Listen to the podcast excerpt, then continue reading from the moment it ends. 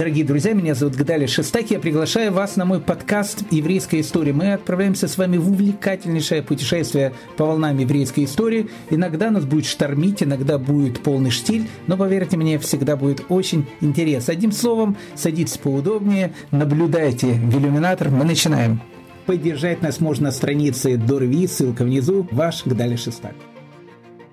Здравствуйте, дорогие дамы и господа, здравствуйте, дорогие друзья. Мы продолжаем наш экскурс в еврейскую историю. А в этой самой еврейской истории всегда бывает столько необычного, я бы даже сказал, что мистического, что иногда, знаете, прямо дух захватывает.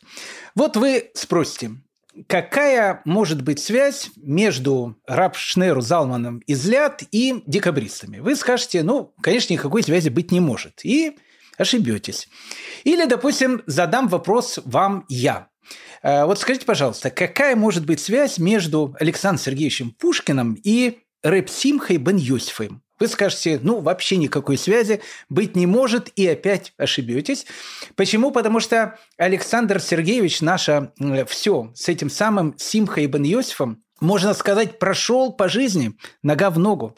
Более того, я скажу, что большую часть жизни Александр Сергеевич, можно сказать, жил вместе с Симхой бен Йосифа, ну, я имею в виду э, в хорошем значении этого слова.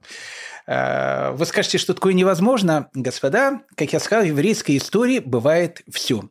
Э, заинтригованы? Вижу, что заинтригованы, поэтому э, садитесь поудобнее. А пока вы присаживаетесь, мы начнем наши уроки. Начнем, конечно же, с цитаты, с эпиграфа. Ну, эпиграфом, конечно же, будет Александр Сергеевич, раз мы о нем начали с вами говорить.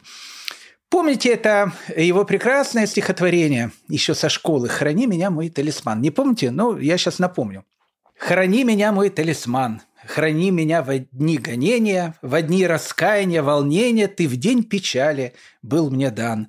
Пускай же век сердечных ран не растравит воспоминания.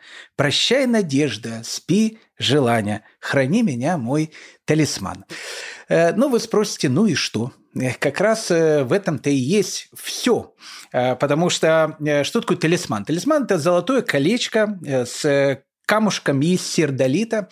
А, его Александр Сергеевич подарила княгиня Волконская в Одессе. И э, Александр Сергеевич всю жизнь э, ходил с этим колечком, считал его талисманом. Колечко было очень красивое, и на нем была какая-то странная надпись какими-то э, непонятными буквами. Проблема была в том, что Александр Сергеевич не занимался в хедере. Потому что если он занимался бы в хедере, он выучил бы еврейскую азбуку. А если он выучил бы еврейскую азбуку, он бы совершенно легко бы прочел, э, что написано на этом колечке. На этом колечке была надпись Репсимха, сын почтенного раби Иосифа старца, да будет его память благословена.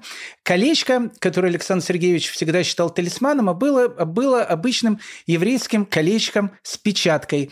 Э, вопрос, как оно попало к Нигиле Волконской, э, я думаю, что это уже совершенно другая история. Но, дорогие мои друзья, э, не это стихотворение «Храни меня, мой талисман» будет сегодня эпиграфом к нашему повествованию, потому что э, повествование у нас сегодня эпическое такое. Э, надо взять и эпиграф еще от такого эпического, поэтому давайте эпиграф возьмем из Евгения Онегина.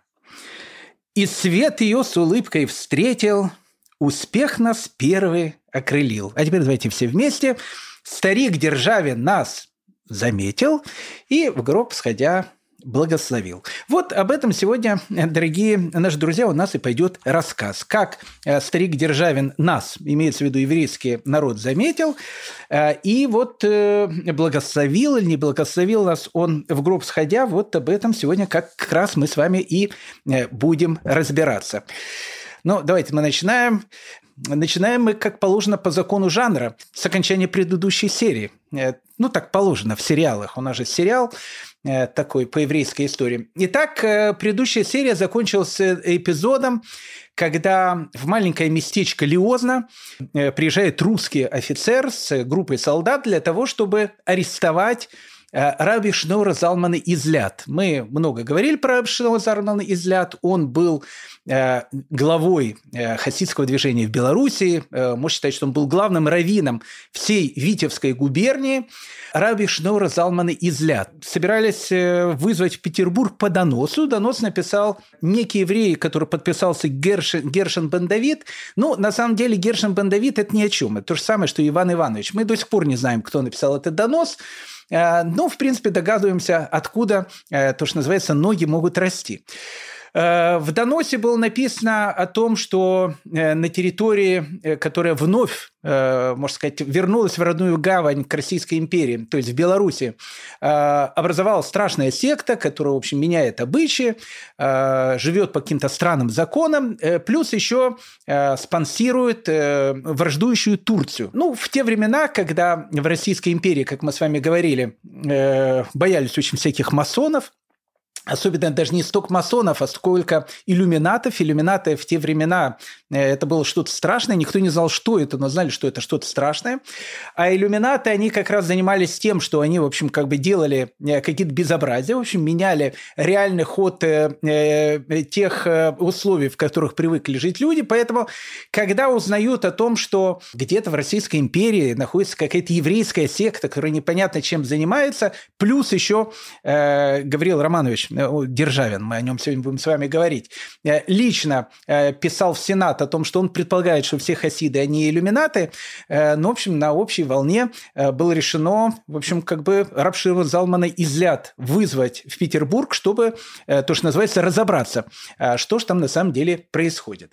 Так вот, мы с вами завершили нашу предыдущую серию как раз тем, что российский офицер, оставив группу солдат рядом с дома Рабшнаур Залмана излят, сидят, э, вокруг э, местечковая такая атмосфера, бегают э, куры, петухи, вот этот шум, теле, который проходит, идыш, который слышен везде. ну, в общем, чтобы мы так вошли в эту атмосферу.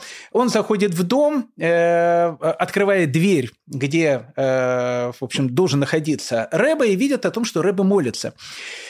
Так как офицер был, видимо, интеллигентный, по-французски разговаривал, он, в общем, в общем решил дождаться, пока э, уважаемый Равин помолится, э, с тем, чтобы вот когда он помолится, войти и, в общем, вручить ему, э, в общем, постановление на арест и отвезти его в Петербург. И вот как раз мы на этом с вами и закончили наше повествование, когда Равшнeur Залман излят, он молится в комнате, офицер, он сидит в прихожей, попивает чай или не знаю, что он там попивал, смотрит смотрит в окно, и вот как раз э, пока он ждет пока домолится Рэбе, нам как раз и нужно посмотреть, а что происходит за этим окном. Потому что те события, которые тогда происходят в России, в первую, часть, в первую очередь э, связанные с еврейским, понятным вопросом, нас будут больше всего интересовать, потому что, в принципе, это и тема э, нашего сегодняшнего разговора. Поэтому давайте мы оставим Равшнеур Залмана излят в его э, великой молитве, офицера оставим с его мобильным телефоном, пускай ТикТок посмотрит, смотрит, а мы с вами поговорим, э, опять же, о том, что происходит за окном. А за окном происходит следующая э, ситуация. Э, мы с вами уже выучили как мантру, повторим ее еще раз, три раздела Польши, они очень важны, потому что с этого момента начинает работать счетчик, который Солженицын так и назвал «200 лет вместе». Вот они с этого момента начинают свой отчет. А, первый раздел Польши 1772, второй 1793 и третий 1795 год. Об этом мы все с вами говорили. А, России в наследство досталась не только большая часть территории Речи Посполитой, но и досталось более миллиона евреев. И вот что делать с этими евреями – это был как раз и главный вопрос. Сначала об этом думала императрица Екатерина, потом об этом думал ее э, сын Павел, потом об этом будет продолжать думать ее сын Александр. Ну, общем, все российские императоры э, будут об этом думать и будут придумывать ну, совершенно различные способы, что же сделать с этой э, проблемой, счастьем, я не знаю, как это назвать, э, с, этим подарком, который получила Российская империя в виде э, такого большого количества евреев, которые теперь стали ее гражданами. Проблема э, первая, которая была с евреями, заключалась в том, что э, Россия, понимаете, в тот самый момент была э, таким кастовым государством. Ну, что значит кастовым государством? Каждый человек, который имел российское гражданство, он должен был быть приписан к какому-то сословию. Ну, как бы иначе быть просто не могло. Сословия были следующие. Либо человек был крестьянином, то есть он был, а любой христианин, он, как правило, по большей части, это речь идет о э, крепостных крестьянах, либо он был мещанином. Мещане – это э, люди, которые живут в городе или в местечке, но не крестьяне, там ремесленники, там кто угодно, вот они называются мещане. Либо человек мог быть приписан сословию купцов, э, либо священников, либо дворян. Куда приписывать евреев было совершенно непонятно, потому что к тому моменту, когда евреи присоединились к Российской империи, большая часть еврейского населения, оно жило в деревнях или в селах. А, ну, что такое село или деревня э, в то время, то, о чем мы говорили? Село или деревня в то время это, это село, в котором живут крепостные крестьяне. А, как они живут, мы об этом с вами поговорим чуть позже. Живет помещик, если он туда приезжает. Обычно помещики жили в больших городах, а в их э, деревнях э, находились некоторые арендаторы, которые, в общем, они сдавали свое значит, поместье в аренду, они, в общем, собирали с крестьян э, деньги, в общем, присылали помещику, а помещик эти деньги, в общем, славно проигрывал в карты карты, находясь где-то в Кракове, в Петербурге, в Москве, в общем, не суть важно. А, поэтому, но в деревнях и в селах э, живут крестьяне. Евреям запрещается иметь землю, поэтому чем занимаются евреи в деревнях – Евреи в деревнях занимаются тем, что они берут в аренду у помещиков э, какую-то собственность, ну, допустим, мельницу э, или шинок. Э, о шинках мы с вами поговорим чуть попозже. Теперь, э, записывать евреев мещанами нельзя, потому что они живут в деревне. Записывать евреев крестьянами тоже нельзя, потому что у них нет земли. Поэтому у русской бюрократии возник вопрос, что же делать с евреями. Так как сверху из Петербурга пришла директива, всех надо записать, а непонятно было, куда евреев записывать, поэтому евреев начинают, в общем, массово из деревень переселять в местечки и в города. Ну, соответственно, евреи не собираются переселяться в местечки и города, потому что там они будут голодать, в деревнях у них хоть есть какой-то заработок, там вообще заработка никакого нету. Э, начинаются, в общем, скандалы. Э, в конце концов, э, местная бюрократия решает, что ладно, пускай евреи живут в деревнях, а мы их будем записывать мещанами. Ну, как, как бы на том этапе этот вопрос как-то прошел. Э, Екатерина, э, издавая различные законы, она говорит о том, что, ну, как бы, раз евреи живут у нас, э, ну, пускай уже живут, но раз они, в общем, креста распяли, в принципе, поэтому, значит, должны платить за это деньги. А, и вот по новому постановлению, которое было выдвинуто для всех евреев Российской империи, что каждый еврей-мещанин или купец, а все евреи, опять же, относятся либо к мещанам, либо к купцам, к священникам они не могут относиться, потому что священник – это православие, православные, они должны платить двойную подать. Что это значит? Это значит, что если обычный мещанин платит налог, ну, не знаю, там, грубо говоря, там 20 рублей э, в месяц, то еврей должен платить 40 рублей в месяц. Два раза больше. Плюс евреи должны платить специальные рекрутские налоги, которые платили не только евреи, которые платили и мещане, и купцы, э, заключался в том, что как бы рекрутский налог платится тем, кто э, не отправляет своих детей в армию. Ну, так как евреи в армию тогда не брали, э, они, соответственно, должны были платить рекрутский налог.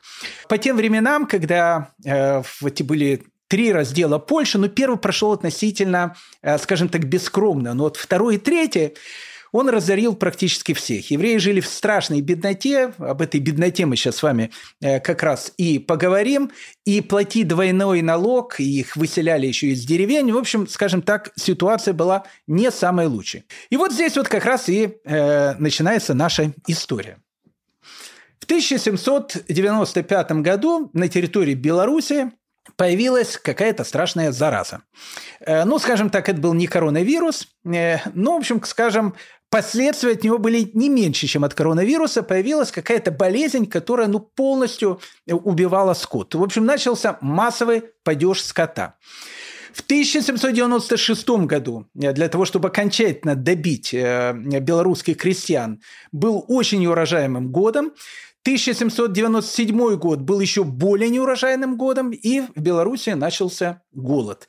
Причем э, голод начался настолько серьезным, что, э, ну, как бы изначально местные власти, это Захар Корнеев, который был губернатором Минска, пытался это дело как-то замять, как это положено э, у нас в российской истории, но э, слуг дошел до Санкт-Петербурга, слуг дошел до Павла, а Павел такой реформатор, э, своеобразно, но он хотел реформы какие-то делать, и он э, пишет, значит, Захар Корнееву письмо, в котором он говорит срочно разобраться э, и написать отчет, почему Белоруссия голодает. Э, так как времена Павла I были временами романтическими, ну, то есть, как бы сам Павел I считался таким последним рыцарем, э, он становится как бы главой э, Мальтийского ордена, ну, в общем, как бы все это все знают. Михайловский замок там строит. Поэтому в те времена должно было быть все тоже такое рыцарское. Поэтому написано, что Захар Корнеев собирает совет маршалов. Ну, так назвали дворян. Маршалы. И, значит, э, дворяне, они же маршалы, по-рыцарски должны, значит, приехать э, в Минск и э, сказать, в общем, свою точку зрения, почему крестьяне голодают. Ну, для того, чтобы нам провести наше собственное расследование, почему крестьяне голодают, а нам это тоже очень важно, э, нам надо понять, а как эти самые крестьяне живут э, в этих самых э, латофундриях, ну, в этих поместьях, в которых они живут, ну, еще хуже, ну, может быть, не хуже, но плюс-минус так же, как жили рабы где-то в, в Римской империи в самый период ее рассвета. Ну вот, к примеру, кто такое, э, ну, кто такой крестьянин в те времена? Э, как мы сказали, в Беларуси крестьяне, они даже э, себя толком и белорусами не называют. Они говорят о том, что мы тутошние. Ну, как бы мы вот как бы местные, здесь живем. Кто вы по национальности, не знаю, мы тутошние. А на каком вы э, языке говорите, как мы с вами говорили? Они говорили, мы говорим на языке простом, простом языке говорим. Мы тутошние, говорящие на простом языке. Все нормально. А отношение помещиков к крестьянам было еще более романтичным. Э, они к ним, в принципе, относились как к скоту.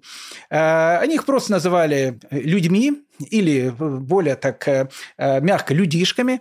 Вот есть, значит, зверюшки, там всякие коровы и так дальше, есть людишки. Это, в общем, как бы все является собственностью местного помещика, местного шляхтича. Большая часть помещиков в Беларуси – это этнические поляки и литовцы, хотя вообще, опять же, православные там тоже помещики обитали. Э, ну, в общем, скажем так, жизнь э, крепостного крестьянина э, в те времена была не просто не сладкой, она была очень даже горькой. Крестьяне владели маленьким каким-то участком земли, какую-то большую часть неделю они работали на своих, значит, помещиков, и за все платили, в принципе, деньги, налоги, и они эти налоги платили кому? Помещику. Налогов э, у крестьян было огромное количество. Э, если крестьянин пил воду, э, ну, как бы с деревни, которая принадлежит помещику, он платил налог за воду. Если крестьянин пользовался солью, он платил помещику налог за соль. Если крестьянин допустим, э, ну, у него же есть пшеница, есть зерно, он хочет его как-то помолоть, чтобы, э, ну, хлеб сделать, э, ну, как людишки. Что же должны что-то кушать? Корова должна что-то кушать, людишки что-то кушать. В принципе, помещик позволял местным крестьянам кушать, но за то, что ты будешь заниматься помолом, тоже плати налог. Э, так что, в принципе, крестьяне, э, они не просто жили плохо, они жили ужасно. Плюс еще э, нужно сказать, что после второго раздела Польши, если мы помним, было, был Костюшка с его воинами, которые, в общем, проходили по этой самой территории. Наш великий Суворов там проходил, что тоже, в общем, не принесло много счастья крестьянам. В общем, Белоруссия лежала, можно сказать, в таких полуруинах, плюс еще падеж скота, плюс еще не урожай. В общем, все это привело к тому, что крестьяне начали голодать. Ну и еще одна очень важная вещь, э, которая будет нам важна для дальнейшего нашего повествования.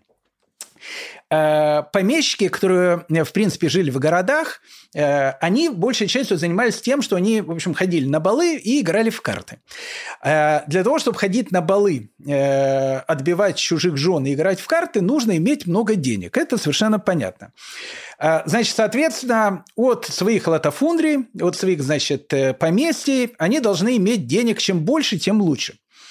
И вот во второй половине XVIII века приходит такое ноу-хау а как же можно с того поместья, которое у тебя есть, иметь еще больше денег? Ну, крестьян набирать больше невозможно, ну, потому что они просто помрут, и тогда вообще ничего не будет. Тогда пришла совершенно потрясающая идея. А что помещики делали с зерном? а, помещики зерном. Обычно помещики зерно – это было либо их зерно, которое сами крестьяне обрабатывали, либо крестьянское зерно. Теперь у крестьян же тоже есть зерно, у них же есть тоже какая-то маленькая территория. Так вот, э, крестьяне, э, то зерно, соответственно, которое было у них, э, они обязаны были продавать тоже исключительно помещику. И, как вы понимаете, помещик покупал его тоже за полцены. Так вот, у помещика, возьмем некого такого помещика, у него есть огромное количество зерна. Что сделать с этим зерном? Либо продать его куда-то, либо пустить его во все тяжкое. Потому что в те времена э, в Западной Европе посчитали о том, что с одного килограмма зерна, если из него сделать, грубо говоря, литр, или можно сказать меньше литра нашей столичной, то есть водочки, то тогда с килограмма зерна можно получить денег в два раза больше. И что начинают делать практически все э, э наши, значит, дворяне Беларуси? Они все зерно, которое было, пускают, в общем, во все тяжкое на производство э, спиртных напитков. Теперь, э, спиртными напитками что-то надо делать. Их же надо продавать куда-то. И вот тут как раз и э, помогают местным помещикам евреи, которые живут в деревнях. Так как мы сказали, э, э, говорили с вами, рассказывали о том, что евреи в Польше э, не могли практически ничем заниматься, в гильдии их не принимали, ремеслом им было заниматься практически невозможно – Э, ну, как бы, они могли заниматься, как в Западной Европе, банковской деятельностью, но и тоже им это не разрешали. Ну, то есть, как бы, надо было как-то выживать. Э, одной из э, таких вот статей выживания было взять в деревню у помещика что-то, в общем, как бы, и этим заниматься, и, в общем, как бы иметь какие-то минимальные деньги с арендой. Самая распространенная вещь, которая была, евреи брали шинки. Ну, э, надо понять, что такое шинок. Мы об этом уже многократно говорили, надо об этом еще раз повторить. Ну, знаете, шинок э, в те времена – это больше, чем шинок. Э, это и постоялый двор, потому что там всегда есть э, комнаты, как в гостинице. Это и столовая, потому что туда можно прийти, и там можно покушать. Это и бар, потому что там можно, в общем, в принципе, заказать и что-то выпить. Это место, э, которую, в которое есть ну, большой ну, такой гараж, куда можно поставить лошадей, потому что, помните, у Пушкина, опять же, что-то Александр Сергеевич постоянно, станционный смотритель. Вот станции, то есть лошади-то, они не могут много километров э, ехать, и нет какое-то количество километров, потом их сменяют. И люди, которые едут на этих лошадях, там почтальоны, курьеры, кто угодно, они должны, в общем, останавливаться на этих станциях. Вот этот шинок, он выполняет и роль такой станции. Поэтому, э, ну, как бы шинок имеет важное значение для деревни. Как правило, шинком владели евреи, Э, на территории и Украины, и Беларуси, и вообще на территории Речи Посполитой. Это был чисто такой еврейский бизнес. А в Шенкену, соответственно, кроме того, что может там поспать, э, лошадей э, отправить в загон, дать им там сено, покушать, можно и выпить. И крестьяне, безусловно, приходили в шинок и, в общем, в шинках пили. Но нужно заметить о том, что крестьяне пили не только у евреев, они вообще просто пили. Э, потому что э, по воспоминаниям очевидцев той эпохи, э, в Киеве тогда только-только начиналось то, что сейчас будет называться крещатиком. Так вот, говорят, что то, что будет называться крещатиком в конце 18 века, плюс еще подол, описывается как подол, это было, знаете, такой э, дикий запад э, времен вестернов, там, где в, в, через каждые, там, не знаю, 100 метров находилось пивное заведение, э, ходили такие местные ковбои-крестьяне, там, пьяные, по улицам они шастали. В общем, такая вот клака, где все, в общем, одним словом пили. В Киеве евреев не было, потому что их туда не допускали, но люди все равно пили. Поэтому проблема была в том, что, в общем, как бы люди пили. Где они покупали, где выпить? Ну, в тех местах, где в деревнях шинки были у евреев, соответственно, покупали у евреев. Иногда э, все это доходило ну, до таких совершенно курьезных э, ситуаций. Семен э, Гаврилович Зорич, мы будем сегодня о нем говорить, уже говорили о нем несколько раз. Человек, который владеет Шкловом бывший фаворит Екатерина, ну, чуть позже о нем поговорим, хотя мы его запоминали, о нем в свое время говорили. Почему мы вспомнили Семен Гавриловича? Э, Семен Гаврилович э, тоже любил деньги, э, понятно. Тоже все свои, значит, зерновые пускал на вот эту водочку.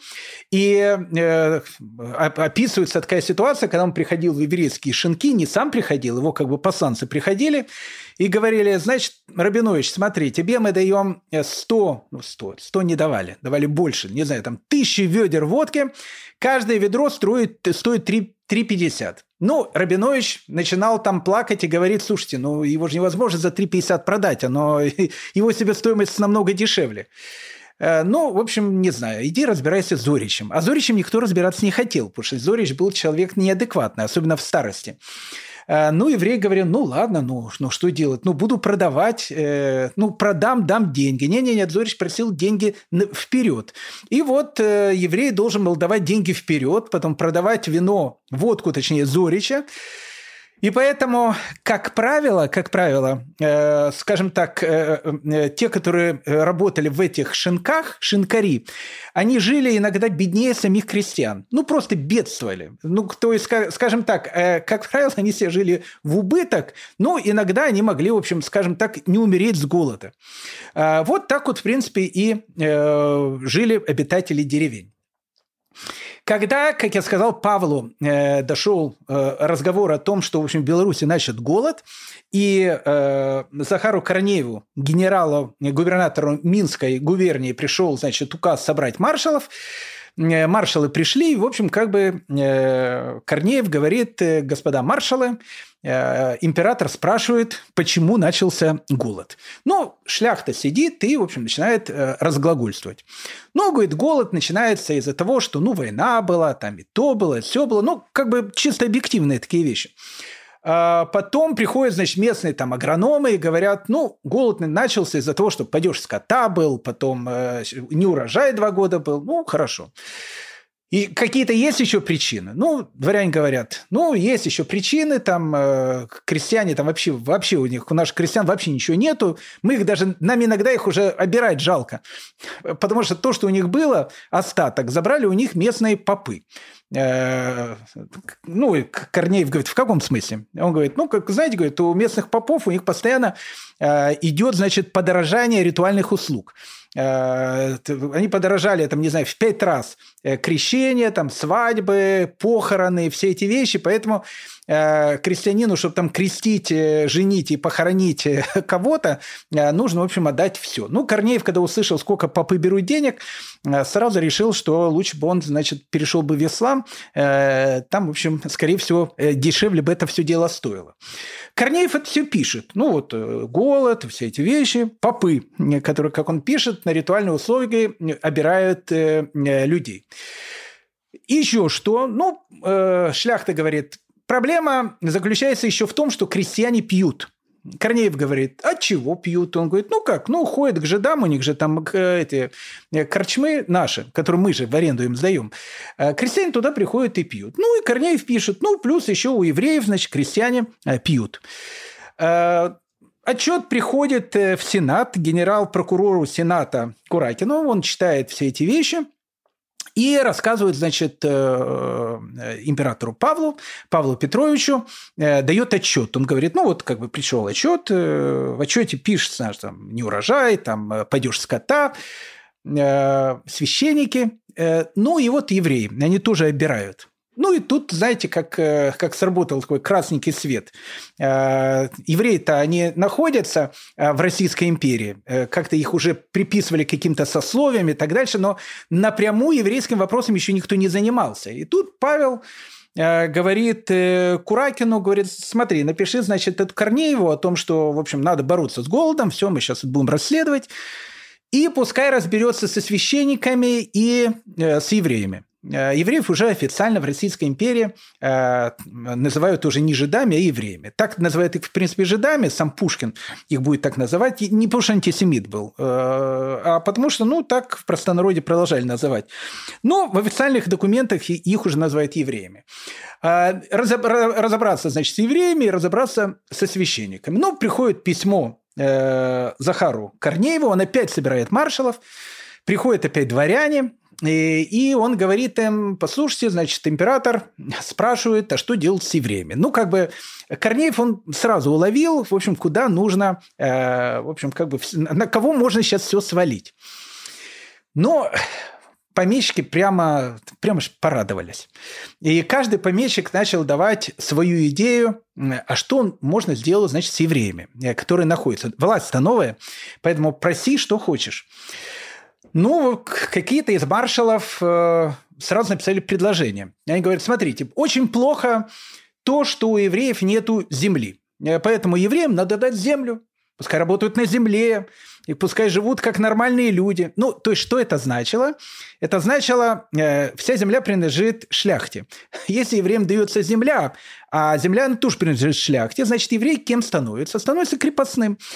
Поэтому у э, обычного, значит, шляхтича, там, не знаю, тысячу э, крепостных, сейчас будет две тысячи крепостных. Ну, совершенно потрясающая вещь. Ну, э, э, Корнеев это все записывает. Так, значит, первая, значит, э, вещь, как можно сделать более счастливую жизнь евреев, дать им землю, ну, в общем, сделать крепостными. Нормально. А что еще можно с евреями сделать, чтобы они, в общем, как бы на пользу государству российскому жили? Ну, и шляхта говорит, надо у евреев забрать право э, заниматься винокурием. Ну, то есть, как бы, в принципе, э, водку имели тогда право делать дворяне. То есть, ну, как бы это была их привилегия. Но по большому счету евреи могли тоже сделать свою водочку, свою там печать поставить и продавать. Ну, то есть конкуренты. И дворяне говорят, это безобразие, там, как бы, вот, вот почему, говорит, крестьяне, значит, спаивают, из-за кого? Вот евреи водку делают. Поэтому все производство водки должно перейти под, э, э, под то, что это делали, значит, э, шляхта, дворяне. Ну, Захар Корнеев пишет это большое письмо, отправляет его в Сенат э, Куракину. Э, Куракин показывает эту Павлу Петровичу, императору. Павел смотрит, читает так, значит, евреев сделать крепостными. Не-не-не, говорит, крепостными евреев нет. Это даже об этом не говорить. Э, у евреев, значит, забрать право производить столичную водку и дать ее, значит, шляхте. Ну, об этом можно поговорить. Но так как тема уже как бы поднялась, э, ведь э, нужно было как бы какой-то вот эта вот кнопочка, какой-то взрыв для того, чтобы тема поднялась. Поэтому Павел Петрович, он говорит, знаете что, ну как бы Белоруссия Белоруссия, мы продолжим ей заниматься. Давайте как бы, раз мы уже начали еврейскую тематику, давайте мы поспрашиваем, допустим, э, у дворян э, ту же самой вновь присоединенной Украины. Или, допустим, дворян вновь присоединенной Литвы. И вот э, Сенат отправляет, значит, э, письмо. Это первое в истории России э, такое вот э, Э, как бы не то что следствие, а э, когда Сенат занимался вопросом, а что же делать с евреями, которые появились в России. Ну вот, приходит, э, значит, письмо на Ридную Украину. В Подолию, Волынь. Там тоже шляхта, тоже помещики, тоже крепостные. Ну, в общем, ну, все плюс-минус как в Беларуси. Ну, местная шляхта сразу идет, значит, по белорусскому варианту. Э, говорит генерал-губернатору графу Гудовичу, который, значит, вызывает, говорит, ну, слушайте, ну, первая идея, давайте евреям дадим землю, чтобы они владели. Гудович говорит, не-не-не, все, все, этот вопрос не рассматриваем, то все, э, э, никаких крепостных, все, э, императорская нет. Ну, а что же нам делать? Ну, решайте, что делать для того, э, чтобы евреям э, на Украине жилось хорошо. Ну, и начинает как бы шляхта э, там придумывать разные вещи. А давайте, говорит, мы евреев сделаем нашими такими курьерами так как не бездельники, а ну как бы общая точка зрения о том, что евреи бездельники, кровопийцы, христоубийцы, ну в общем это понятная вещь. э, давайте, пускай занимается общественно полезным э, трудом. Во-первых, э, продают больше нашей водки. Вполне серьезно. Это говорят украинские дворяне. Э, значит, эти э, в Беларуси говорят, что как бы давайте заберем у них право производить водку, а на Украине и так эти права у дворян. Поэтому чем больше евреи будут продавать водку, тем лучше. Давайте, значит, мы, чтобы они больше продавали водку. Давайте мы их сделаем нашими, не знаю, там, посыльными. Будет продавать наши товары. Давайте, в общем, ну, тысячу каких-то условий, как можно, значит, использовать евреев для, в общем, своего хозяйства. Э, знаете, у евреев на протяжении веков они очень внимательно прислушивались э, к, к, к тому, что происходит вокруг. Знаете, иногда вибрация воздуха, она доходила до одного еврея, потом до второго, до третьего, и так евреи Подолии, Волыни, ну, территории, грубо говоря, современной Украины, э, они слышат о том, что как бы местные, э, местная, значит, шляхта решает Э, что-то сделать с евреями. Э, и э, евреи очень испугались и решили действовать, ну, как действовали испокон веков. Что надо делать? Надо собирать деньги, это первая вещь, и надо посылать делегацию в Петербург со словами о том, что заплатим сколько нужно, только, пожалуйста, не делайте нашу жизнь лучше. Она у нас и так хорошая. Если вы нам ее улучшите, то тогда просто вот сразу саван и на кладбище. Но э, графу Гудовичу, э, который, опять же, генерал-губернатор юго-западных губерний, э, доходит слух о том, что евреи собирают деньги и собираются кого-то куда-то посылать. Но э, на матушке России всегда было такое правило о том, что если кто-то собирается, что-то собирает э, и куда-то хочет послать, э, с этим надо разобраться. Ну и, как, и тут же, конечно, генерал этот Гудович э, решил арестовать тех евреев, которых решили куда-то послать, забрать деньги. Э, ну, евреи с горя э, каких-то делегатов посылают э, в Петербург. Они дошли до Сената и сказали, слушайте, мы собрались с деньгами наших значит, посланцев послать в Петербург. Граф Гудович деньги забрал, там людей посадил. Об этом узнал Павел так как он занимался такими демократическими, иногда реформаторскими вещами, сказал срочно евреев отпустить, деньги им отдать, и пускай едут в Петербург. А, третье, э, значит, э, запрос пришел э, губернатору Фризелю. Это был губернатор вообще, ну, скажем так, Литвы. По национальности Фризель был немцем и решил к этому подойти совершенно по-европейски. Э, без всяких этих вещей, там, крепостными сделать и так дальше. Фризель, единственный из всей этой компании, э, он как бы зрил в корень. То есть, если каждый думал, э, как на этом можно заработать, Фризель думал, как, ну, как, как он считал, можно сделать действительно там для России матушки лучше, потому что Литва, она уже как бы составная часть тогда Российской империи. Ну, Фризель единственный из всей этой компании, он позже всех отправил свой отчет, но это был не отчет, это был такое отчетище. Во-первых, он начинает с исторической справки. Он говорит о том, что евреи пришли на эту территорию более 500 лет назад. А, этот народ, э, который ведет э, азиатский образ жизни, а, по-азиатски одеваются, и что у этого народа есть еще очень огромная э, лень. Поэтому они э, меньше занимаются работой, больше занимаются безделием. И, в принципе, он пишет, э, испокон веков евреи, в принципе, в Польше, в Речи Посполитой, в Литве, чем занимались, они, в общем, жировали. Они ничего не делали, бездельничали, э, обирали, значит, местных крестьян. Ну, в общем, все, э, кто помнит 90-е годы, общество память, э, ну, в принципе, Фризель, ну, все, все штампы, штаммы, которые там были, все вот, ну, вот все буквально. Я думаю, оттуда это все и брали. Все это писал, поэтому все это знают, я это говорить не буду. Но самый главный вывод, который пишет губернатор Фризель, что нужно делать с евреями. Евреев не нужно э, превращать крепостными, евреев не нужно там, э, чтобы они продавали водку. Евреев, он говорит, э, как человек, мыслящий уже по-западному, это век эмансипации, евреев нужно полностью ассимилировать. Поэтому что нужно сделать? Нужно закрыть кагалы, нужно, в общем, там поменьше, чтобы они общались со своими раввинами, нужно отправить их в русские школы, где их будет учить и русскому языку, и русской культуре, и православию, и всем этим вещам. И он сказал, что пройдет одно, ну максимум два поколения, все евреи станут э, русскими гражданами, они э, сольются с русским народом, и еврейский вопрос уйдет э, сам по себе.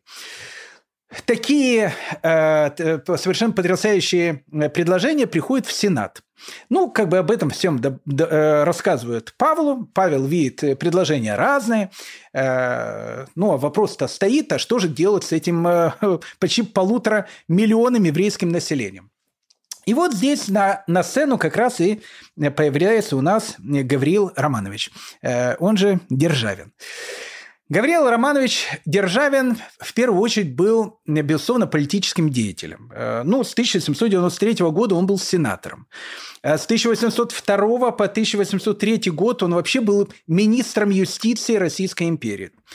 До этого Гавриил Романович прославился как один из тех людей, который подавил восстание Пугачева. Причем он не просто э, подавил восстание Пугачева, он его подавил с большой жестокостью. Он написал даже воспоминания э, о том, как проходило Пугачевское восстание, и когда Александр Сергеевич Пушкин э, потом будет писать историю Пугачевского восстания, он будет как раз пользоваться как раз материалами нашего Гавриила Романовича Державина.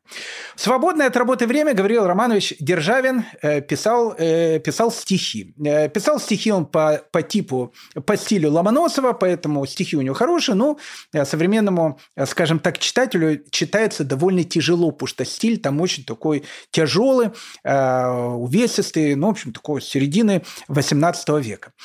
А, и вот э, Павел решает Гаврила Романовича Державина, который в первую очередь для него сенатор, не поэт, сенатор, отправить его в Белоруссию, для того, чтобы он приехал в Белоруссию и, в принципе, разобрался там на месте, э, что делать, а, с голодом, который там, потому что вопрос был не решен уже, голод ушел на второй план, на первый план сейчас ушел еврейский вопрос – а, ну и, и второй вопрос, конечно, который всех сейчас занимает. А что же, под, как, как считает Гавриил Романович, э, сенатор, который вот буквально посмотрит на местах, что происходит. Вот его предложение. Что же э, делать э, с евреями, как сделать так, чтобы, в общем, евреи стали полноправными гражданами Российской империи. Мы говорим сейчас с вами о 1800 годе, и э, Гавриил Романович, который собирается ехать в Белоруссию, он уже с евреями встречался.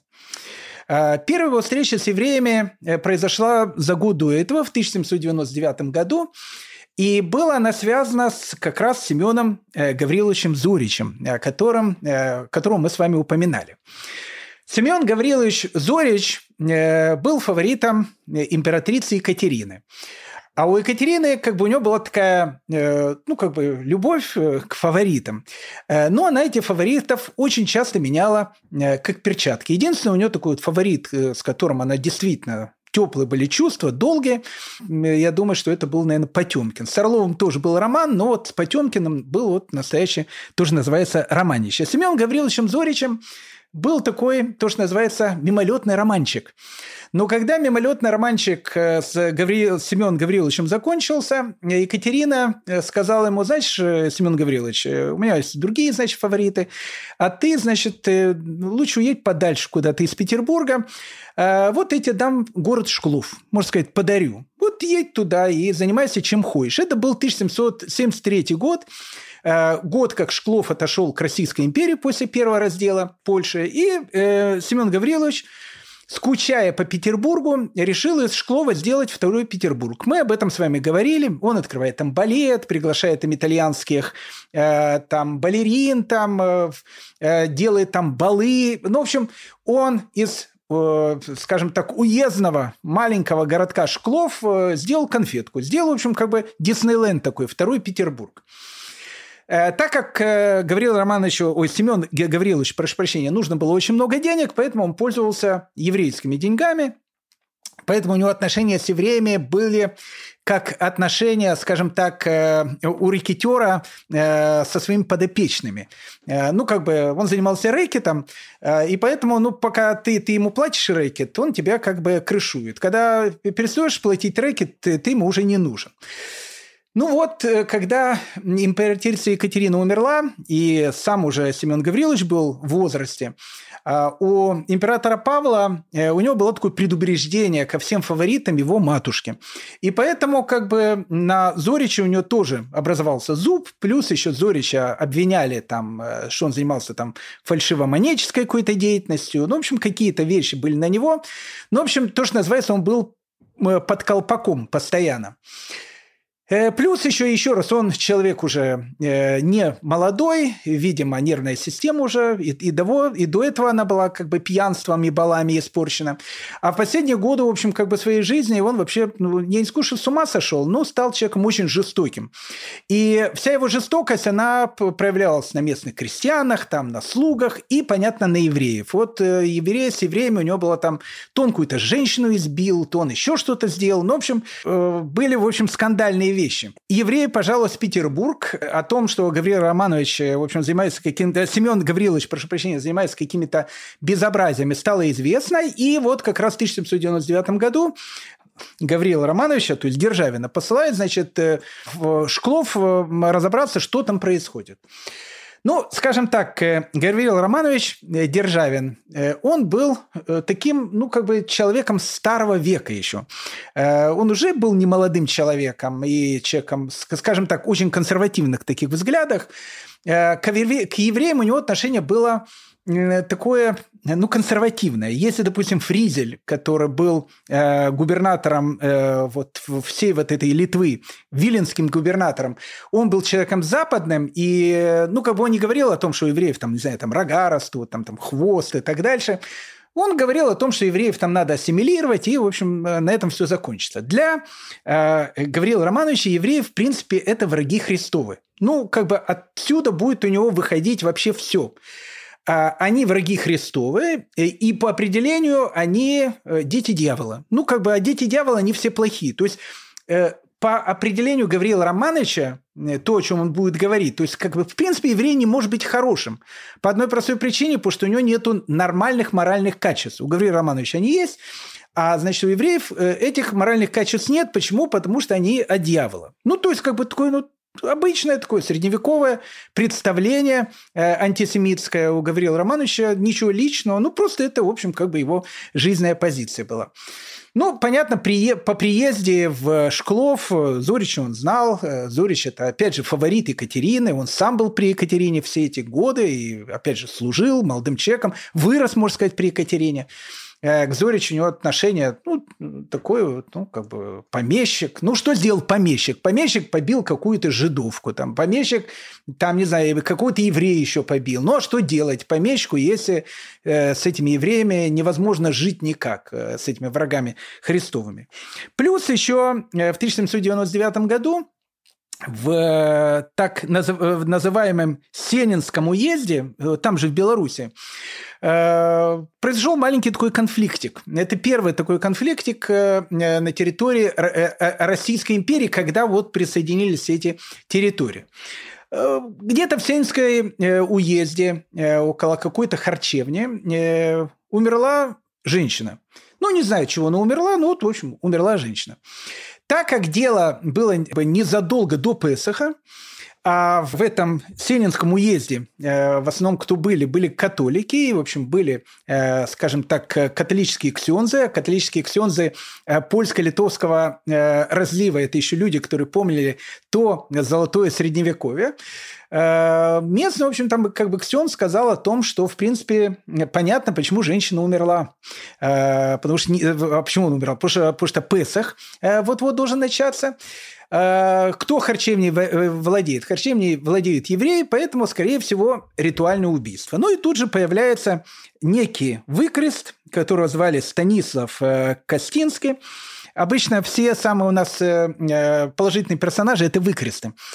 Станислав Костинский, местный выкрест, решил перевести выдержки из Шульхана Руха на, э, ну это старая такая вот вещь тоже, э, на э, там польский, на немецкий, там на русский язык, для того, чтобы показать, что в самом Шульханарухе написано о том, что, в общем, перед Песохом неплохо бы убить, лучше, конечно, младенца убить, младенца нету, тогда можно женщину грохнуть, ну и, в общем, как бы попить христианской кровушки. Было бы, конечно, это неплохо. Но как бы местная полиция, она уже теперь была российская полиция, она не, не очень как бы с этим делом была связана, не знала, как на это все дело реагировать.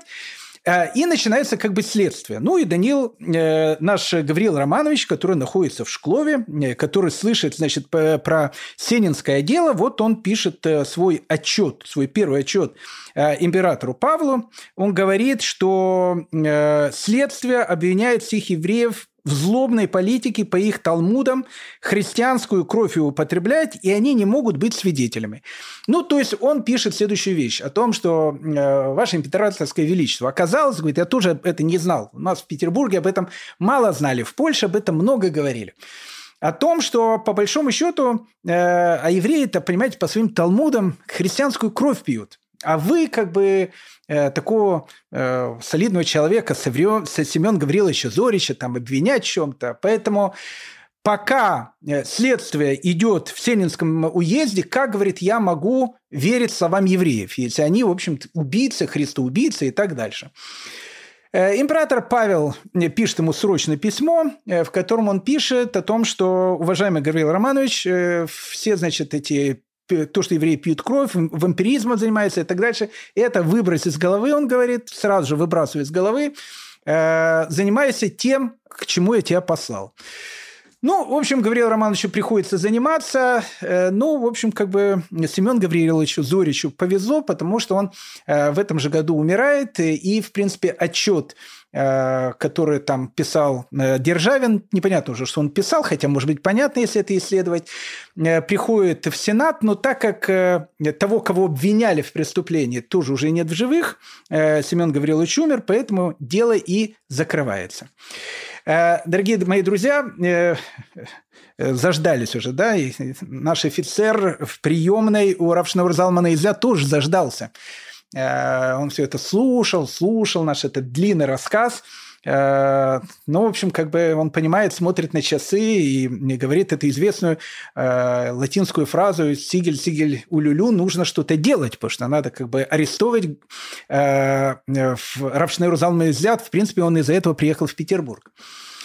Когда рав Шнеур Залман из Ляд э, домолился, в комнате был его, ну, как бы приближенный, такой близкий хасид, которого звали рав Довбер Литманс. Э, и он говорит, э, Ребе, говорит, ребе, послушайте, приехал офицер из Петербурга, вас собирается арестовывать. Но э, еврейская история знала случаи, когда арестовывали раввинов, и э, всегда это, в общем, очень и очень плохо заканчивалось. Почему арестовывать было непонятно совершенно. Ну, как бы то, что донос может быть написан э, с противоположной стороны, враждующей, о котором мы говорим уже не первый урок, тоже было Равшнаур Залман взят понятно.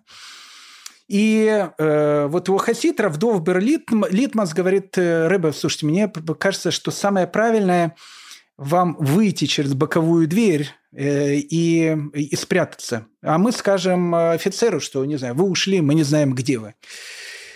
Ну, и Равшинов Залмазлят, он уходит через боковой выход, э, выходит с другой стороны города и едет в соседнее местечко. Ну, когда офицер э, понимает о том, что уже там, ночь скоро, в 12 часов, как вы знаете, э, обычно карета превращается в тыкву, время идет, он спрашивает у Равдов э, Бер Литманса, который как бы, ну, как бы помощник э, Рэбе, а где Рэбе? Он говорит, знаете, а Рэбе куда-то ушел. Он говорит, как ушел? Я же его сижу, жду, когда он молится. Куда он ушел? Не знаю, вот, вот Рэбе ушел, все, куда ушел, не сказал. Ну и тут офицер понимает о том, что, в общем, как бы его надули, э, а э, у него срочное, значит, э, такое постановление, не то что срочное, важно очень, государственный преступник, его нужно, его же нужно доставить в Петербург. Он понимает о том, что первым по голове, конечно, дадут ему, и, в общем, как бы, ну, он делает то, что должен, в принципе, сделать э, офицер 18 века. Он, в общем, э, ставит э, бочки с, ну, таким смолой там или еще чем-то, поджигает их вокруг всего Лиозного а, и говорит, что, ну, смотрите, значит, если ваш Рэбе ко мне сегодня сам не придет, вот как горят эти бочки, в принципе, так начнем и вообще ваши еврейские домишки тоже поджигать. Э, ну, Равшнаур Залман Изляд сообщает, э, к чему идет вся эта ситуация, и Изляд говорит, не надо меня прятать, я, в общем, сам приду к этому офицеру и э, сдамся, в общем, как Бог решит, так и будет. Равшнаур Залман Изляд, он сдается, его сажают в карету и начинает перевозить в Петербург.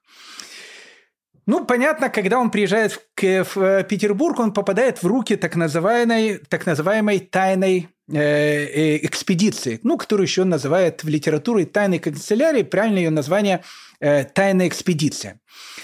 Тайная экспедиция, э, она была создана очень давно, она еще была при Елизавете, была при Екатерине, еще была при Павле, э, ну, как бы сын Павла э, Александр, один из своих первых указов, он как раз, э, так как он, опять же, будет заниматься первое время с аспирантским реформаторской какой-то деятельностью, он вот первым своим делом тайную экспедицию или тайную, тайную канцелярию закроет. Но тогда это было, ну, это был как некий такой отдел э, ну, местного КГБ, который, в общем, как бы занималась такими ну, самыми щепетильными вопросами.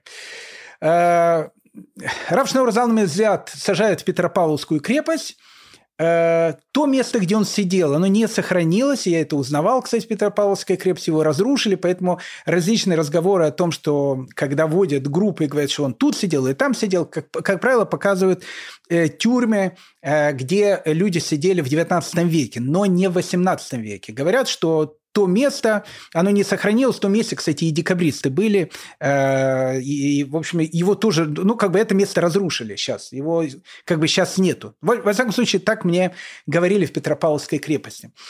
Э, его сажают в Петропавловскую крепость, в которой он проводит, э, ну, практически семь с половиной недель. Три э, первых недели у него были, в общем, очень страшные, потому что вообще само пребывание Петропавловской крепости страшное. Ну и, в общем, как бы для российских властей Равшнeur Залман излят, он, э, в принципе, опасный преступник. Ему э, задается 22 вопроса, Отвечает он на 20 устно, на 21 вопрос он отвечает письменно. Потому что э, письменный был вопрос, как э, российские евреи относятся к императорской власти и вообще относятся к власти. И Равшнeur Залман Излят написал целый трактат посвященные о том, как вот евреи относятся к власти, как евреи относятся к императору. Этот доклад был переведен на русский язык. Э, тогда же, опять же, следствием. В основном вопросы, которые будут интересовать э, местное КГБ, то есть э, тайную экспедицию, они будут заключаться первую очередь тем изменениям, которые делает хасидизм. А, потому что это их страшит. То есть, с одной стороны, э, для них все, знаете, как, как говорится, у меня, говорят, все афроамериканцы на одно лицо, или там э, все, там, не знаю, японцы на одно лицо, или все китайцы на одно лицо. А, точно так же, в принципе, для русских властей все евреи были на одно лицо. Ну, как бы евреи и евреи, что тут там, э, о чем тут говорить? Но так как в доносе было написано, что Шнаур Залман, Рав Шнаур Залман Излят возглавляет, как было написано, секта, которая меняет обычаи, вот это было опасно. Это было опасно, и плюс еще платит, переправляет какие-то деньги э, турецким властям. И поэтому начинают задаваться вопросы, что такое вот э, его движение хасидизм, почему они меняют какие-то обряды. Ну, конечно, э, нам не очень много известно про эти семь с половиной недель, э, которые Шнео Залманзят пробыл в Петропавловской крепости, но какие-то э, ну, какие отголоски этой совершенно потрясающей истории не доходят. Конечно, э, образ мудреца Равшнеур Залманзят это был один из, опять же, величайших евреев, которые жили вот в этом мире. Опять же, много о нем говорили, необыкновенный э, раввин, э, и философ, и, и руководитель движения. Ну, в общем, ну, как бы это... Вот были несколько таких великих людей. Вот это был Э, мы говорили про Вильнинского Гаона и Равшнер Залман Излят. Вот, вот эти два, две горы. То есть еще были горы э, в это время, но вот это были вот э, одни из самых высоких вершин духовной, духовной высоты, которые, которые, на которые тогда поднимались в конце XVIII века. Поэтому, безусловно, он произвел огромное впечатление. Ну, известен его этот диалог с Александром Семеновичем Макаровым. А Макаров э, был начальником тайной канцелярии. Человек э, очень жесткий, э, ну, как бы НКВДшник, КГБшник, ну, скажем так, без всяких сантиментов. Но вот этот Александр Семенович Макаров, на него, опять же, Рэба произвел какое-то очень неизгладимое такое впечатление. Видимо, понятно, они общались с переводчиком, скорее всего. Я не думаю, что Рэба знал русский язык. А может быть, знал, не знаю. Э, и вот один из вот первых их диалогов, э, когда э, Александр Семенович Макаров, опять же, глава тайной канцелярии, спрашивает у Рэбе, а он, да, Макаров, он очень как бы увлекался, ну как, он был человек православным, безусловно, он очень увлекался той частью Библии, которая евреи называют Танах, христиане называют Ветхим Заветом. И вот он задает э, э, Альтеребе, э, Равшнур Залману из Ляд, он задает ему вопрос. Он говорит, а почему, когда э, вот э, человек был изгнан из э, рая, э, ну, когда из Ганедан он был изгнан, и, точнее, даже не когда еще был изгнан, когда он согрешил, э, почему Всевышний у него спрашивает, э, Адам, где ты? Неужели Всевышний не знает, где находится Адам? В чем говорит, был этот вопрос? Он говорит, я столько лет говорит, читаю ну, вот эту вот вещь, которая написана в книге Берешит. И я никак говорит, не могу понять, в чем вопрос Всевышнего Адаму, где ты? Он что, не знает, где Адам? И Альтер ему отвечает, нет-нет, знаешь, знаете, говорит, это очень важный вопрос. Это вопрос, он касается не в смысле «где ты?», потому что он не знает, где он. Он спрашивает, где ты находишься в этом мире. Каждый человек, говорит ему Равшнeur Урзал взгляд, этот вопрос должен задавать себе ежедневно. Где он? Вот, вот где он в этом мире? Где он в этой жизни? Вот он говорит, например, тебе, и он называет э, ну, точное количество лет, сколько было Макарову. Вот тебе и называет это количество лет, что, что его сразу же поразило, безусловно. Вот тебе, говорит, столько-то, столько-то лет. Что ты сделал с этими годами? Сделал ли ты добро? Или сделал ли ты зло в этом, в, в этом мире? И вообще каждую минуту своей жизни ты должен задавать себе вопрос, где я нахожусь в моей жизни, что я сейчас сделаю? Макаров был настолько впечатлен, что, э, говорят, он хлопнул Рэбе по плечу, если так можно сказать, и сказал «браво». И, и вышел.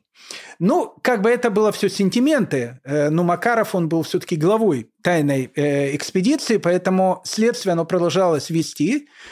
И заметили буквально в первые же дни о том, что Рэба не кушает ничего. Он сказал, что он будет кушать исключительно кошерную пищу. Э, речь идет у нас о Санкт-Петербурге. Э, как вы понимаете, в Санкт-Петербурге кошерных ресторанов в те времена э, не было. Но в Санкт-Петербурге начинают появляться первые богатые евреи, которые которым как бы в Санкт-Петербурге реально евреи не имеют права жить, потому что он находится вне черты оседлости. Э, но, с другой стороны, мы знаем уже, что к этому моменту в Санкт-Петербурге появляется первая еврейская община. И в 1802 году даже будет официально э, евреям разрешено иметь свое собственное кладбище. Э, поэтому он говорит, что он кушать не будет. Ну, как бы э, его начальство, вот прямое начальство понимает о том, что, э, ну, как бы подсудимо он умрет просто из- из-за голода. И, и отвечать за это будет, значит, местный прапорщик. Поэтому он приказал о том, что нужно ему, значит, раздвигать рот, открывать рот, и, в общем, как бы в этот рот ему вбрасывать эту еду. Потому что, ну, как бы, если он кушать не хочет, надо его насильно кормить. Ну, солдаты, они э, пытались э, как бы сделать так, чтобы раскрыть э, рот у рабшного Залмана изляд, чтобы еду ему туда всунуть. Он держал так закрытый рот, что они ничего не могли сделать. Ну, тогда местный этот прапорщик обращается э, к Александру Макарову, ну, то есть к главе тайной канцелярии, которого, опять же, Рэбе был ему очень симпатичен. Э, он понимает о том, что что-то такое происходит, приезжает в сам Петропавловскую крепость, встречается с Рэбе, заходит к нему в темницу и говорит, э, уважаемый Рэбе, э, продолжим наш библейский разговор. Но, насколько я понимаю, самоубийство у вас по вашей религии запрещено. То есть, чем вы сейчас собираетесь заниматься? И э, Равшин Урзал Мельзад говорит, смотри, я э, не кошерную еду я кушать не буду. Я, если есть кошерная еда, я буду кушать. Не кошерную я не буду кушать. Ну и тогда Александр Макаров говорит ему, ну хорошо, а если я достану тебе кошерную еду? Ну вот я достану тебе кошерную еду. А как ты будешь знать, что это кошерная еда? Ну как ты будешь мне доверять? И Альтеребе ну, Альтеребе, так он, опять же, входит в еврейскую традицию, как старый рэбе, Рабшнор Залманезят. Он посмотрел на Александра Макарова и сказал ему, знаешь, он говорит, я вижу, что ты человек честный, э, человек благородный, ты не обманешь. Поэтому если ты принесешь еду и скажешь мне, что она кошерная, я буду знать, что это кошерная еда. Ну, как бы Александр Макаров действительно был в этом отношении человек совершенно порядочный, и он э, понимает о том, что, ну, как бы ему тоже по голове дадут, если подследственный умрет от голода. И он задумался, где же взять эту еду. Да, и он у Рэба спрашивает, ну хорошо, я если где-то тебе достану еду, что ты хочешь? Он говорит, знаешь, принеси мне э, айнгемахс. Это, ну, как бы это такое варенье, э, которое сделано из редьки на меду. Э, обычно это варенье давали людям, у которых были проблемы какие-то с желудком. Видно, у Рэба были какие-то проблемы с желудком. Там. Вот принеси мне хотя бы этого варенья для начала. Это, это для меня уже будет какая-то пища. Он говорит, хорошо, я тебе это варенье принесу. Э, опять же, почему именно еще это варенье? Потому что, ну, как бы секрет его производства – Э, в российском э, петербургском ресторане тебе просто так не дадут. Ну и этот Александр Макаров понимает, у кого спрашивать. Единственный еврей, которого он знал, это был Мардыхай из Лелеля. Он был тоже, кстати, последователем Рэбе. Он богатым очень был человеком, который часто приезжал в Петербург. И так как он был очень такой солидный, богатый человек, богатый купец, Макаров его знал. И вот он как бы, как бы обращается к э, этому Раф Мардыхаэлю из Лелеля, который был в Петербурге, о том, что у меня к тебе, Мардыхай, такой странный вопрос, а мне нужна кошерная пища. Э, ну, этот Мардыхай спрашивает, э, ваше превосходительство, а для кого интересно? В Петербурге вам кошерная пища, а может, фуршет какой-то хотите сделать? Он говорит, неважно для кого, мне нужна кошерная пища. То, то есть, как бы, чтобы она была из твоего дома, чтобы ты ее там сделал, там, мне она нужна. Да, а в это время, в это самое время, э, хасиды, Раби Шнаур Залман и Злят, они, в общем, как бы занимаются только тем, чтобы определить, где их рэбы, куда его посадили. Это было совершенно непонятно. Плюс к этому моменту они уже собрали довольно большую сумму денег, э, собрали, как говорят, около 60 тысяч рублей, то есть огромные деньги – для того, что если нужно, чтобы подкупать власти, э, чтобы рэбы просто освободили. Опять же, э, это на протяжении веков евреи научились о том, что когда сажают их руководителя, как правило, все заканчивается тем, что с них требуют деньги. Но российская власть это была уже немножко другая власть. Э, это уже, был, было, это уже было не средневековье, там э, не так просто было бы выкупить, хотя, опять же, э, взятки, как мы понимаем, на Руси никто никогда не отменял. Ну, в общем, как бы там ни было, Раф Мардыхайль из Лелеля – он, э, э, ну, как бы сделал это варенье э, и решил, как бы, он сделал такую баночку эту, с этим вареньем, и вот как бы под низ этого варенья написал такой маленький клочок бумаги, э, в котором написал э, фразу «Для кого я это сделал?». Ну и э, Равшной Зан Медзят, когда он съел это варенье, он нашел ту записку, там где написано, на кого, для кого он это сделал. Э, и э, опять же, я так понимаю, ни, ни карандашей, там ничего не было, не знаю, угольком, не знаю, чем он написал. Он написал на этой бумажке, кто он. А, и он положил, э, опять же, эту, эту записку на дно этой, э, этой э, баночки. И там еще немножко варенья оставалось. Ну и когда он съел это варенье, он попросил Александра Макарова, а можно ли попросить у него еще для меня варенье? Но еще раз, так как Макаров был честным человеком, он не открывал эту баночку, потому что он сказал, что открывать ее нельзя, потому что будет проблема с кашрутом. И э, так э, Раф Мардыхай из Лелеля узнает, что в Петропавловской крепости находится Равшнеру Залман Излят. Хотя бы это стало известно. Три с половиной месяца э, идет э, вот весь этот процесс, когда э, допрашивают Равшнеур Залмана Излят, задают ему разные вопросы. Э, он отвечает на все вопросы, почему деньги собирает. Он рассказывает, что деньги идут на еврейские общины, которые живут в земле Израиля. Это тоже как бы российским властям становится более не менее понятно. Как бы там ни было, 19 Кислева 1798 года Раф Шнеур Залма из э, Ляд обвиня... э, а его э, провозглашает о том, что он невиновен, и его отпускает э, на свободу из Петропавловской крепости. Нужно сказать, что э, эта дата, 19 Кислева, оно становится для движения Хаббат, и вообще не только для движения Хаббат, вообще, наверное, для э, вообще всего хасидского движения, очень значимой датой. Э, по одной простой причине, потому что российские власти узнали о том, что вот есть такое понятие хасиды, они услышали о том, кто такое хасиды, они поняли о том, что они совершенно безопасны для российских властей, и плюс еще э, освобождают э, Рэба на свободу, потому что это, наверное, был первый религиозный еврей, который сидел в Петропавловской крепости. И вот 19 Кислева, э, дата, которая будет называться Новым годом хасидизма, который в движении Хаббат, отмечает э, ежегодно, каждый год, 19 Кислева, вот вспоминает эту историю э, про Любавического Рэба, про первого Любавического Рэба, про первого Рэба Хабада, он еще был не Любавическим, первым Рэба Хабада, Рав Залан Излят. Рав Шнеор Залан Излят возвращается в Лиозна, э, и в 1800 году э, рядом с Равшнеон Залом Э, обосновался как раз и второй герой нашего повествования э, обосновался как раз Гаврил Романович Державин. Э, Гаврил Романович, как мы помним, его император Павел посылает в Белоруссию для того, чтобы он туда приехал. И, в общем, как бы разобрался, э, что происходит, значит, с евреями и что с евреями, в принципе, делать.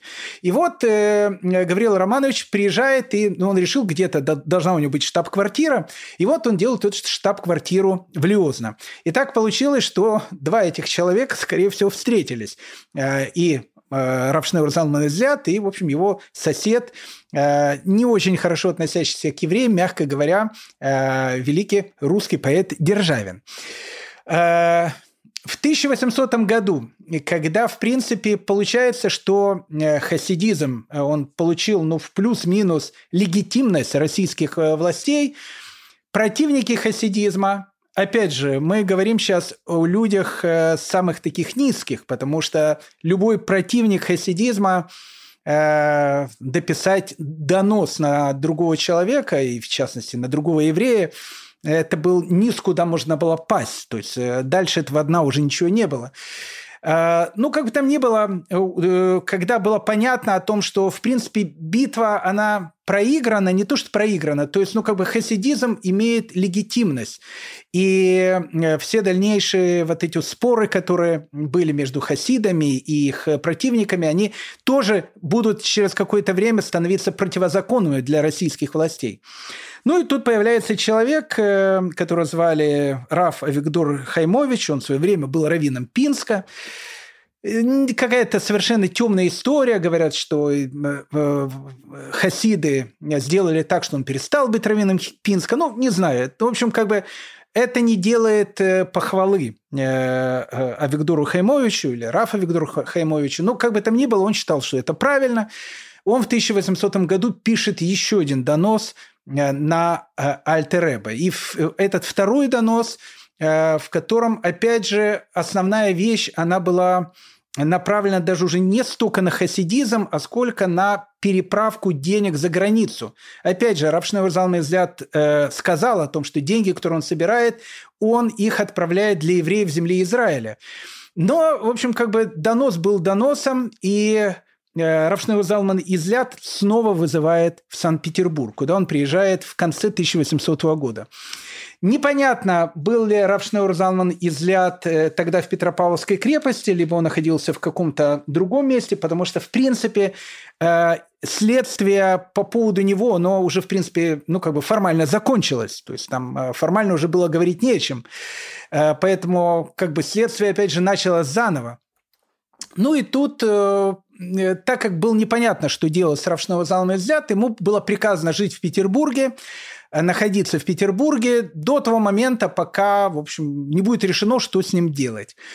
Но э, что с ним э, было делать, было непонятно, потому что, как мы знаем, в самом начале 1801 года происходит убийство императора Павла а, в его же самом Михайловском замке, и новым императором становится его сын Александр, Александр I.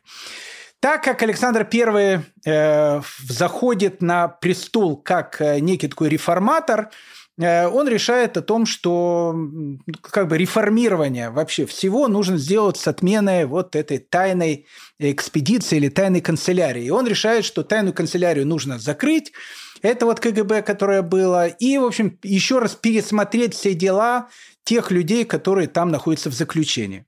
В те самые времена в Санкт-Петербурге находился э, еще один еврей, которого звали Нота Ноткин. Он будет, э, мы о нем с вами говорили. Нота Ноткина мы встречали с вами Э, уже в Москве, потому что именно на него московское купечество начало жаловаться о том, что евреи там э, мешают нашей торговле. Я не скажу, что он э, стал причиной черты оседлости, но, скажем так, как мы говорили, он был одним из, э, ну, как бы, э, первых звоночков, которых привел к черты оседлости, хотя сам э, э, рэп Нота Ноткин был великим человеком. Еще раз мы с ним о, о нем поговорим чуть позже.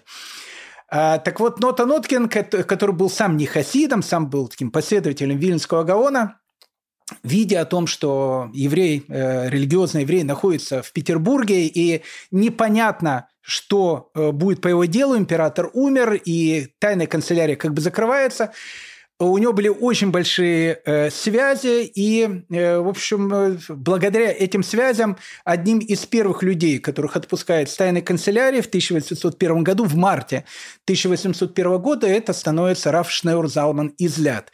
Отныне Равшнур Залман Излят теперь абсолютно э, является невиновным человеком, он возвращается в Лиозно, побыл там совсем немного, несколько месяцев, и после этого он переезжает в город Ляды. Э, почему переезжает, э, непонятно. Есть разные какие-то э, известия, разные какие-то версии, почему он переезжает в это другое местечко. Но вот с этого периода, с 1801 года, он с перерывами будет жить в Лядах 11 лет. Равшнур Залмана уже будет называть Равшнур Залман Изляд. Так он входит в еврейскую историю. Для нас же самое важное – это то постановление, э, которое э, дают российские власти э, вот в это же самое время, плюс-минус, когда Равшнеур Залман излят, он приезжает там в Ляды, и хасидизм практически уже легализован российскими властями. Российские власти пишут, ежели в каком-нибудь месте возникнет разделение сект и раскол, простерется до того, что один толк с другим не захотят быть в одной синагоге, в таком случае позволяется одному из них построить свою синагогу и выбрать своего равина. То есть, что мы видим? Мы видим о том, что российская власть официально признает хасидизм, и теперь э, никакие там гонения, никакие трения, они быть не могут, потому что они будут уже преследоваться российскими властями. А в это самое время наш герой Державин находится в Лиозно, расследует э, все эти дела и начинает э, заниматься вот этим самым, что ни на есть, еврейским вопросом, который его очень волновал. Что же делать э, с евреями? Ну, э, так как сам Державин с евреями особенно не беседовал, он беседовал с местными купцами и беседовал с учениками изуитской коллегии. Ну, понятно, что ученики иезуитской коллегии, в принципе, э, Гаврилу Романовичу Державину ничего нового не открыли. Ну, как бы они ему рассказали, в принципе, то, что Гаврил Романович и так о э, евреях, как о э, богоубийцах знал. Э, и поэтому вот, э, когда он собрал весь этот материал, э, который был у него, он решил написать свое известное мнение сенатора Державина от отвращений в Белоруссии недостатков хлебного, обуздания корыстных помыслов евреев и об их преобразовании. О том, как бороться с голодом в Беларуси, там была э, меньшая часть. Большая часть, конечно, касалась о помыслах евреев – и об их преобразовании. Вот это очень важная вещь, потому что она послужит, наверное, первым в истории России законодательством о евреях 1804 года, которое очень повлияет на всю дальнейшую историю российского еврейства. Эта история, ну, совершенно э, фантастическая, я бы сказал, даже детективная, но об этом, мои дорогие друзья, уже в следующий раз. Дорогие друзья, в следующий раз мы продолжим наше увлекательное путешествие по волнам еврейской истории. Желаю вам всего самого доброго и хорошего. Ваш Гдаля Шестак.